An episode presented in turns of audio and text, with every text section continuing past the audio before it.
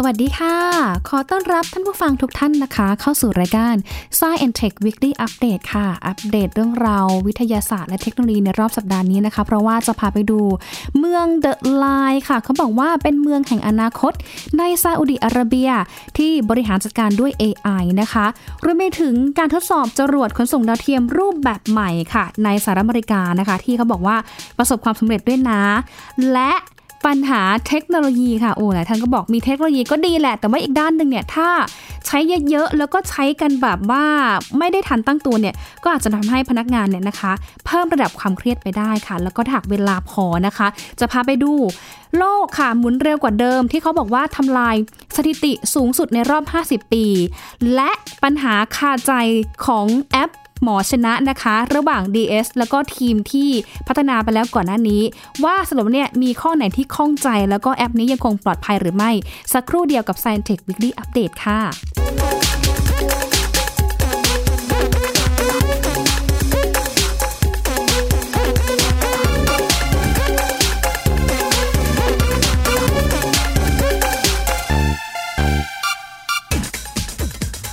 ข่าวแรกค่ะอย่างที่รายงานไปนะคะ พาไปดูเมืองแห่งอนาคตกันหน่อยค่ะ อยู่ที่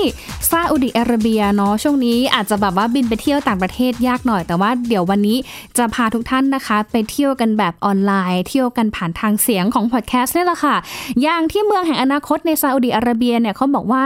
มีการบริหารจัดการด้วย AI หรือว่าปัญญาประดิษฐ์ด้วยนะคะ โดยทางมกุฎราชกุมารแห่งซาอุดิอาระเบียมูฮัมหมัดบินซาลมานค่ะ ท่านก็เปิดตัวโครงการเมืองอนาคตเดนไลน์นะคะ เมืองที่ถูกสร้างเป็นเส้นตรงความยาว 170กิโลเมตรเลยค่ะ ที่ตั้งอยู่บริเวณทางตะวันตกเฉียงเหนือของซาอุดิอาระเบีย เขาบอกว่าจุดนั้นเนี่ยนะคะ ติดชายฝั่งทะเลแดงค่ะ ซึ่งเมืองนี้เขาตั้งเป้าเลยนะคะว่าให้เป็นเป้าหมาย เป็นศูนย์กลางทางเทคโนโลยีชั้นนำของโลกด้วย แล้วก็อาจจะมีการขับเคลื่อนให้ซาอุดิอาระเบียเนี่ยแหละค่ะ เดินทางไปสู่โลกยุคสมัยใหม่ ที่มีการใช้เทคโนโลยีขั้นสูงขึ้นด้วยนะคะ คาดการณ์กันว่าโครงการเนี่ยจะเสร็จสิ้นนะคะในปี 2574 ด้วยค่ะ แล้วก็จะทำให้เกิดการจ้างงานหลายแสนตำแหน่ง ซึ่งในระหว่างที่มีการก่อสร้างโครงการทั้งหมดนะคะเขาก็บอกว่าจะทำให้หลาย ๆ คนในซาอุดิอาระเบียรวมทั้งนะคะ ชาวเมืองในท้องถิ่นเองเนี่ยนะคะ มีงานทำที่หลากหลายมากขึ้นนะคะ แล้วก็มีรายได้เพิ่มเข้ามามากขึ้นค่ะ ซึ่งโครงการนี้เป็นการต่อยอดจากโครงการนิยมนะคะ ที่เคยเปิดตัวในช่วงปี 2562 ที่ผ่านมาด้วยนะคะ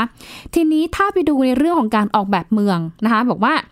เมืองนี้นะคะ มีการสร้างเป็นเส้นตรง มีความยาวประมาณ 170 กิโลเมตรค่ะ ตัวเมืองเนี่ยมีการสร้างโดยการตัดผ่านภูเขา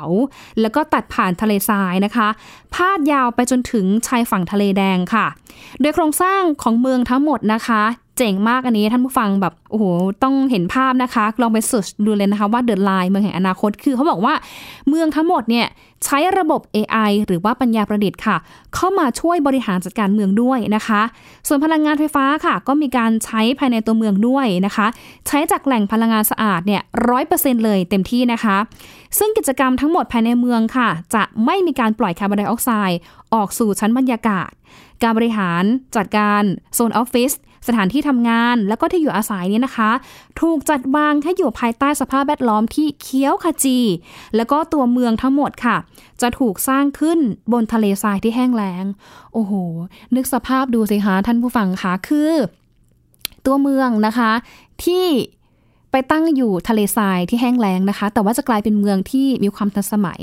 ไปไหนเนี่ยก็มีแต่เทคโนโลยี มีระบบทุกอย่างในอัตโนมัติ ทุกอย่างคุยกันได้เชื่อมต่อถึงกันได้ และที่สำคัญก็คือ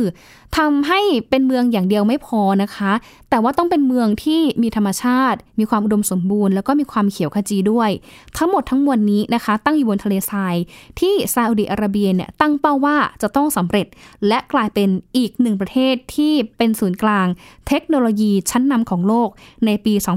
2574 นี้ด้วยนะคะ น่าสนใจมาก ๆ ค่ะ แต่ถ้าเจาะลึกไปดูระบบ นะคะการขนส่งทางทางไกลหรือว่าระบบการคมนาคมในเมืองเนี่ยนะคะ ก็บอกว่ามีการใช้ระบบขนส่งใต้ดินที่มีความเร็วสูงค่ะ ใช้เวลาในการเดินทางแต่ละจุดเนี่ยไม่เกิน 20 นาทีนะคะ โดยโครงสร้างระบบการเดินทางขนส่งเนี่ยมีการแบ่งออกเป็น 3 ชั้นด้วยกันค่ะ อย่างชั้นแรกเนี่ยชั้นบนสุดเลยนะคะเขาจะเรียกว่า pedestrian train layer ค่ะ เป็นพื้นที่สำหรับพักผ่อนหย่อนใจ ใต้ร่มเงาของต้นไม้ค่ะ ส่วนชั้นที่2นะคะ ลึกลงมาอีกค่ะ เป็นชั้น Service Layer นะคะ เป็นพื้นที่สำหรับบริการ และสิ่งอำนวยความสะดวกต่างๆ ด้วยนะคะ ส่วนชั้นที่ 3 ค่ะ ก็คือชั้น Spy Layer เป็นพื้นที่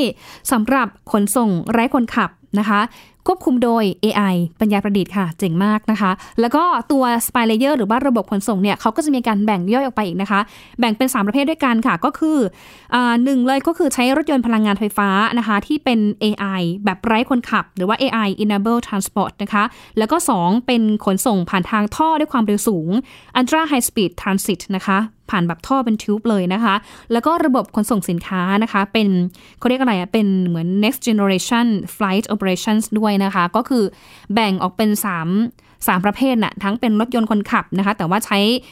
พลังงานไฟฟ้านะ เป็นระบบขนส่งผ่านทางท่อด้วยความเร็วสูง แต่ว่าแบบ ถ้านึกภาพเนี่ยไม่รู้ว่าจะคล้ายกับไฮเปอร์ลูปหรือเปล่านะคะ หรือว่าอาจจะคล้ายกับเหมือนรถไฟความเร็วสูงหรือเปล่า แต่ว่าหน้าตาเนี่ยก็น่าจะไปในโซนเดียวกันแหละก็คือ เดินทางด้วยท่อที่มีความเร็วสูงนะคะ แล้วก็อันสุดท้ายก็คือเป็นระบบขนส่งที่จะเตรียมเอาไว้ในการขนถ่ายสินค้าและบริการอื่นๆนั่นเองนะคะ อันนี้น่าสนใจมากค่ะ แต่ว่าทีนี้นะคะ ซาอุดิอาระเบียเนี่ยใช่ว่าการเดินหน้าสู่เมืองแห่งอนาคตเนี่ยนะคะมันจะราบเรียบเสมอไปค่ะเพราะว่าก่อนหน้านี้เองนะคะซาอุดิอาระเบียเองเนี่ยเขาก็เผชิญกับการเปลี่ยนแปลงครั้งสำคัญ จากประเทศผู้ส่งออกน้ำมันและก๊าซธรรมชาติรายใหญ่ค่ะ ตอนนี้ก็ได้รับผลกระทบอยู่บ้างพอสมควรนะคะ เพราะว่าในอนาคตเองค่ะ โลกเนี่ยกำลังที่จะ เขาเรียกอะไรใกล้มาถึงยุคของเทคโนโลยีพลังงานไฟฟ้า ที่ผลิตนะคะแหล่งพลังงานสะอาดร้อยเปอร์เซ็นต์ไม่ว่าจะเป็นพลังงานจากแสงอาทิตย์นะคะ พลังงานจากน้ำพลังงานจากลมนะคะ แล้วนอกจากนี้ค่ะก็ยังเป็นยุคที่ประเทศต่างๆ เองนะคะ เริ่มเอาปัญญาประดิษฐ์หรือว่า AI เทคโนโลยีหุ่นยนต์ รถยนต์พลังงานไฟฟ้าไร้คนขับ แล้วก็ระบบขนส่งความเร็วสูงเนี่ยเข้ามาใช้งานเพื่อเพิ่มศักยภาพในการแข่งขัน แล้วก็นำประเทศนะคะไปสู่ ความเป็นเทคโนโลยี ความเป็นสิ่งที่ล้ำสมัยมากขึ้นค่ะ ก็ทำให้หลาย ๆ ประเทศเองเนี่ยก็มีการแข่งขันกัน แล้วก็อาจจะมีการวางรากฐานด้วยนะคะว่า เป็นการปูทางสู่อนาคตที่ยั่งยืนเนื่องจากว่าการใช้พลังงานในตอนนี้มันมีการใช้พลังงานทางเลือกที่หลากหลายมากขึ้นนะเพราะว่าก่อนหน้านี้โอเค ยอมรับเลยว่าแถบตะวันออกกลางนะซาอุดิอาระเบีย โอมานนะคะหรือว่า UAE ต่างๆเนี่ยค่ะเขาเป็นเศรษฐีน้ำมันเนาะเออรายได้ส่วนใหญ่เนี่ยเขาก็เหมือน เป็นรายได้หลักเลยนะคะ ที่ส่งออกน้ำมันไปทั่วโลกนะคะ แต่ว่าตอนนี้ค่ะก็คือมันมีพลังงานทางเลือกที่หลากหลายมากขึ้นนะคะ ดังนั้นเนี่ยดีมานเรื่องของน้ำมันจากตะวันออกกลางหรือว่าซาอุเนี่ยนะคะก็อาจจะมีลดน้อยลงนะคะ แต่ถึงกระนั้นก็ตามค่ะ มันก็เป็นผลดีสำหรับซาอุเหมือนกันนะคะ ที่เขาจะปรับตัวเนาะเดินหน้านะคะ จากประเทศที่พึ่งพาน้ำมันตอนนี้ก็คือ เริ่มที่จะพึ่งพาอย่างอื่นมากขึ้นด้วยนะโดยเฉพาะการใช้พลังงานสะอาด แล้วก็การเดินหน้าสู่ยานยนต์ที่ ปลอดจากการใช้เชื้อเพลิงแบบฟอสซิลด้วยนะคะก็ถือว่าเป็นการประหยัดพลังงานเชื้อเพลิงฟอสซิลแล้วก็เป็นการลดการสร้างมลพิษจากยานยนต์นั่นเองนะคะ อันนี้เป็นเรื่องที่เราต้องติดตามกันดูค่ะว่าอีกประมาณสักสิบกว่าปีนะหน้าตาของเมืองแห่งอนาคตของซาอุดิอาระเบียเนี่ยจะมีหน้าตาออกมาเป็นอย่างไรนะคะ จะเจ๋งขนาดไหนและถ้ามีโอกาสเนาะโควิดหายเนาะถ้าเป็นไปได้นะคะ ถ้าเมืองเนี่ยสร้างเสร็จแล้วนะคะ เชื่อว่าหลายท่านเนี่ยก็อยากจะไปชมความก้าวหน้าของซาอุดิอาระเบียแน่นอนนะคะเพราะว่าไม่มีอะไรที่ตะวันออกกลางเนี่ยทำไม่ได้ค่ะ เพราะว่าเป็นประเทศที่แบบว่ามั่งคั่งมหาศาลมากเกือรวยมากนะ อย่างอย่างดูไบหรือว่ายูเออย่างเงี้ยค่ะท่านผู้ฟังคะคือสร้างเมืองออกมาที่สวยงามมากนะคะ แถมยังมีต้นไม้หลายต้นคือเขียวขจีนะคะ แล้วก็ดูเป็นเมืองที่ทันสมัยมาก แม้ว่า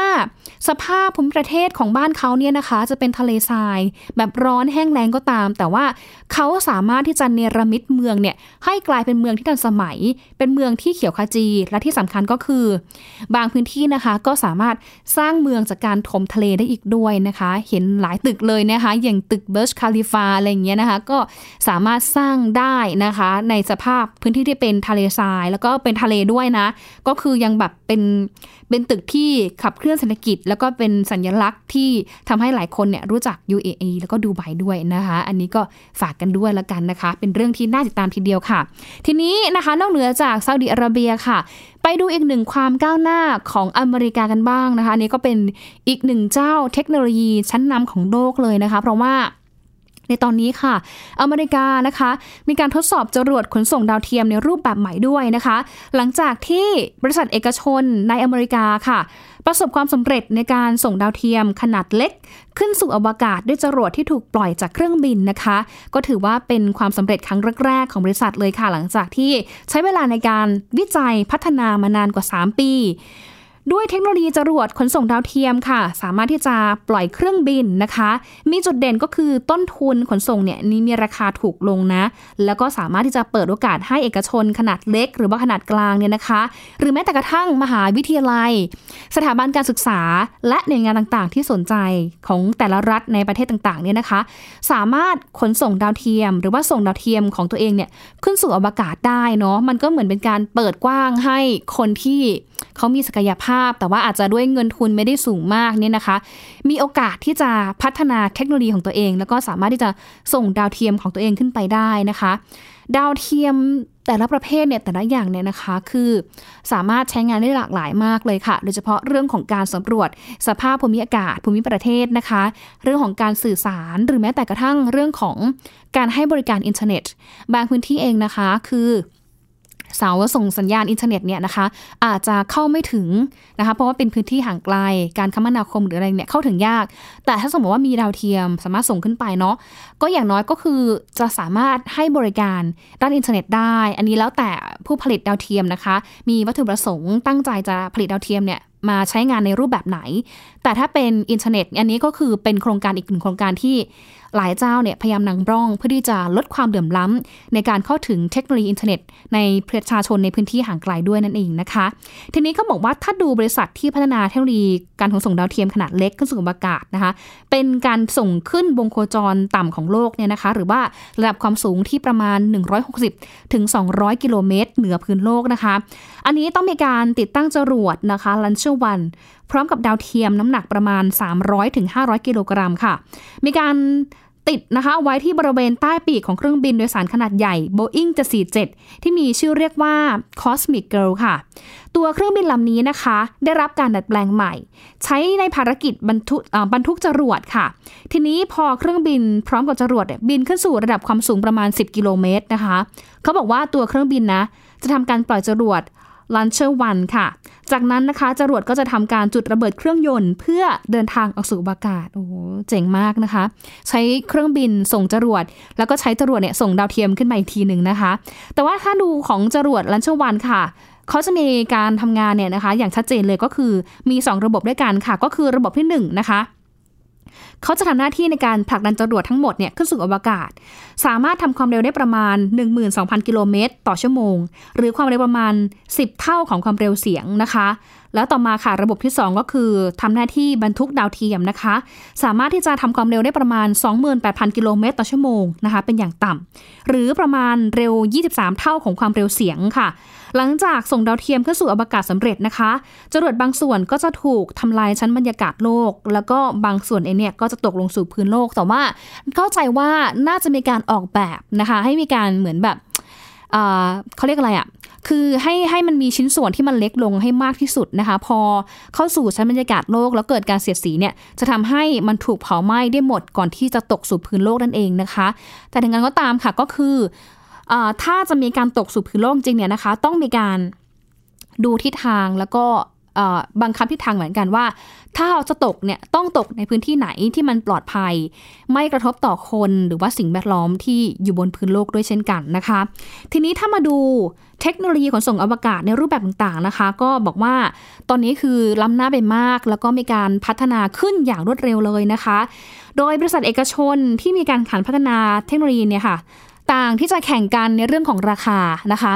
บางเจ้าเนี่ยนะคะโอ้โหห้ามหันกันมากนะคะ คือแบบเหมือนตัดราคากันเลยนะคะ คือราคาเนี่ยต้องถูก 2 คือถูกไม่พอนะ คุณต้องมีคุณภาพด้วย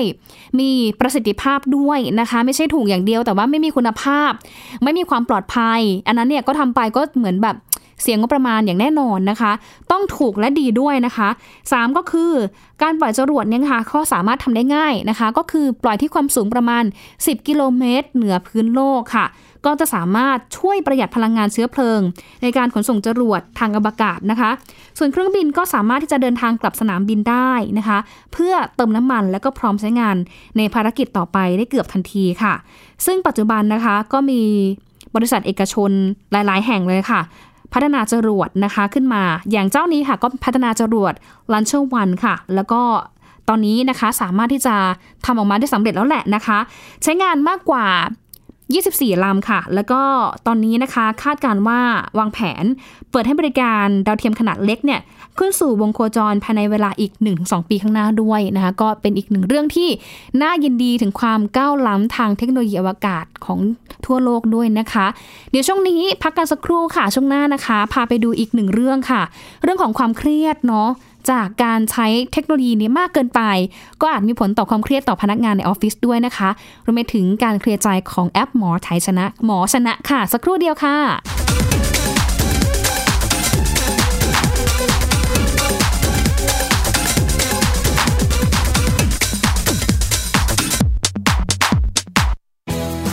PBS ดิจิทัล Radio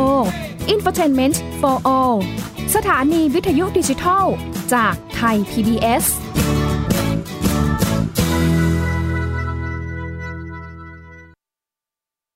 เพียงแค่มีสมาร์ทโฟน ก็ฟังได้ไทย PBS ดิจิทัล Radio สถานีวิทยุดิจิทัลจากไทย PBS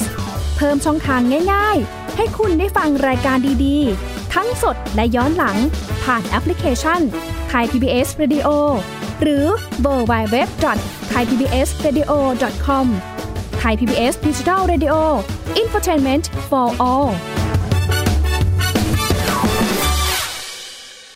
มากกว่าด้วยเวลาข่าวที่มากขึ้น จะพัดพาเอาฝุ่นออกไปได้ครับ มากกว่า ให้คุณทันในทุกสถานการณ์ ตามที่กฎหมายดังกล่าวกำหนดเอาไว้ มากกว่ากับเนื้อหาเที่ยงตรงรอบด้านนำมาใช้ในคดีเมาแล้วขับ มากกว่าในทุกทางออกของสังคม ป้องกันไม่ให้ปัญหาเกิดขึ้น มากกว่ากับข่าวรอบวันในทุกมิติ เครนก่อสร้างเกิดอุบัติเหตุขึ้น มากกว่าด้วยการวิเคราะห์ที่ตรงจุด ความพยายามของภาครัฐที่จะแก้ปัญหา และมากกว่ากับทีมข่าวมืออาชีพ ข่าวไทย PBS ให้คุณได้มากกว่า มาฟังนิทานกันแล้ว เปิดโลกจินตนาการกับไทย PBS Podcast ให้น้องๆ สนุกสนานไปกับ playlist นิทานมากกว่า 100 เรื่องเอานะเอา จาก Kids อาวนิทานสุภาษิตและสื่อเสียงนิทาน ฟังได้ที่ www.thaipbspodcast.com และแอปพลิเคชัน Thai PBS Podcast ตั้งแต่วันนี้เป็นต้นไป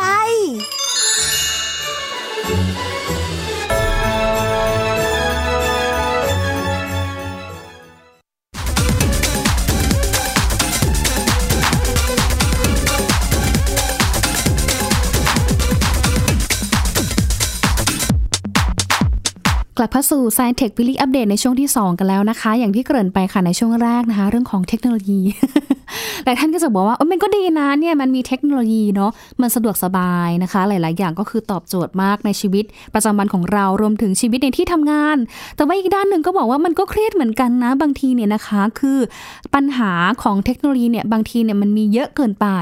มันก็อะไรอาจจะทำให้เพิ่มระดับความเครียดของพนักงานเนี่ยมากขึ้นด้วยนะ เพราะว่ามันมีการศึกษาชิ้นล่าสุดค่ะที่ไปพบความเชื่อมโยง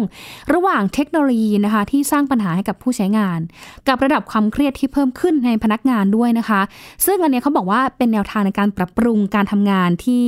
อาจจะทำให้เพิ่มประสิทธิภาพในอนาคตมากขึ้นด้วยนะคะ แต่ถึงกระนั้นก็ตามค่ะ เคยเป็นไหมคะท่านผู้ฟังคะเวลาที่ออฟฟิศของเรานะมีปัญหาสมมติว่าคอมพิวเตอร์แฮงอินเทอร์เน็ตช้า Wi-Fi ล่ม โอ้ my god นะ ทุกอย่างคือประเด็นประดังเข้ามา แล้วก็เข้ามาในช่วงที่เราเร่งงานกำลังที่จะส่งงานหรือมันเกิดปัญหาแบบนี้ขึ้น ใกล้กับเส้นตายในการส่งงานแบบนี้นะคะโอ้โห ก็ทำให้หลายคนเนี่ยมีความเครียดนะคะ เครียดถึงขั้นแบบสุดขีดเลยนะคะ แต่เขาบอกว่า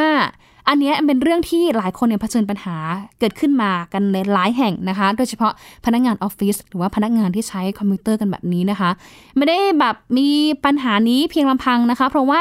ตอนนี้ค่ะมีการศึกษานะคะจากบริษัทผู้ผลิตคอมพิวเตอร์ Dell Technologies ค่ะ ร่วมกับผู้ชานักภาษาวิทยา Emotic TV นะคะขออภัยค่ะ Emo TIV นะคะที่ไปพบความเชื่อมโยง ระหว่างเทคโนโลยีที่สร้างปัญหาให้กับพนักงาน หรือว่าผู้ใช้นะคะทำให้ไปเพิ่มความเครียดนะคะแล้วหลายคนนะบอกโอ้ก็ต้องแบบเผชิญกับปัญหาหลาย ๆ อย่างนะทั้งเรื่องของ bad technology นะคะหรือว่าเทคโนโลยีที่สร้างปัญหาให้กับผู้ที่อยู่ในวัยทำงานด้วยค่ะนะคะ หลายคนก็ต้องเจอปัญหาที่แตกต่างกันไปนะคะ แต่ว่าอย่างไรก็ตามค่ะ เรื่องนี้เขาบอกว่าเป็นเรื่องที่ อาอาจจะไม่ใช่เรื่องที่เราเผชิญเพียงแค่คนเดียวนะ เพราะว่าหลาย ๆ องค์กรเนี่ยถ้าดูนะคะ เจอปัญหาเหมือนกันหมด ทั้งเรื่องของโปรแกรม ซอฟต์แวร์ต่างๆ ที่ไม่ตอบสนอง หรือบางองค์กรนะคะ โชคร้ายมาก ถึงขั้นร้ายแรงนะคะโดยการถูกไวรัส malware ransomware หรือการการการโจรกรรมข้อมูลส่วนตัวจากอุปกรณ์อิเล็กทรอนิกส์ต่างๆเนี่ยนะคะถูกโจรกรรมไปหรือว่าถูกล็อกข้อมูลไป จนถึงขั้นทำให้องค์กรเนี่ยนะคะ ต้องเสีย ค่าใช้จ่ายมานักต่อนักแล้วนะคะ อย่างล่าสุดเนาะก็มีข่าวเหมือนกันใช่ไหมคะ ที่ก่อนหน้านี้เอง บริษัทเอกชนในไทยนะคะ ถูกแฮกเกอร์นะคะ เขาเรียกไปนะคะ เรียกเงินไปแบบเหมือนแบบเรียกค่าถ่ายนะคะ ซึ่งก็มีการต่อรองเจราจากันแหละนะคะ แต่ว่าสุดท้ายเนี่ยนะคะก็ไม่รู้ว่าไปพูดคุยตกลงกันอย่างไรนะคะ แต่ว่าที่แน่ก็คือเป็นอุทาหรณ์นะ ถ้าว่าเจอเหตุการณ์แบบนี้คือต้องเหมือนแบ็กอัพข้อมูลเอาไว้อะสำรองเอาไว้หลาย ๆ ที่อย่างน้อยเนี่ยนะคะ สัก 3 ที่ทั้งเป็นระบบออนไลน์แล้วก็ระบบปิด นะคะ เพื่อที่จะไม่ให้แฮกเกอร์นะคะ ส่งตัวมอลไวต่างๆเนี่ยนะคะ เข้ามาโจมตีระบบคอมพิวเตอร์ของเราด้วยนะคะ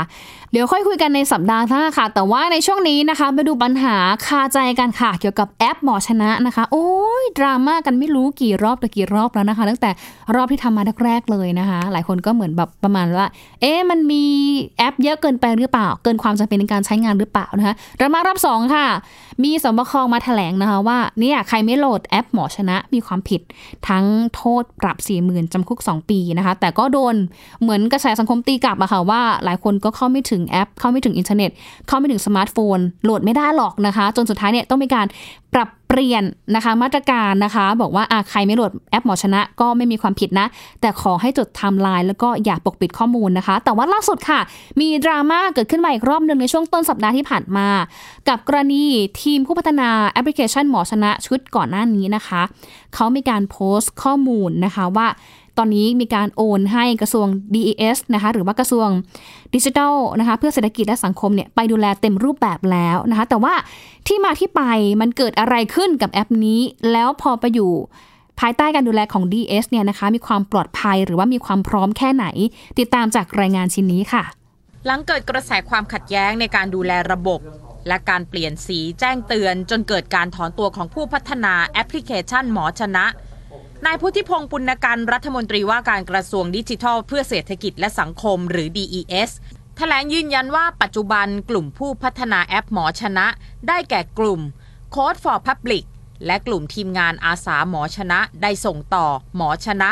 จากกลุ่มอาสาสมัคร มาสู่การกำกับดูแลจากทางรัฐบาลอย่างเต็มตัว เพราะปริมาณผู้ใช้งานเพิ่มมากขึ้น ซึ่งตลอด 9-10 เดือนที่ผ่านมาทีมงานอาสาและรัฐบาลยังคงปรึกษาหารือกันอย่างต่อเนื่องไม่มีปัญหาอะไร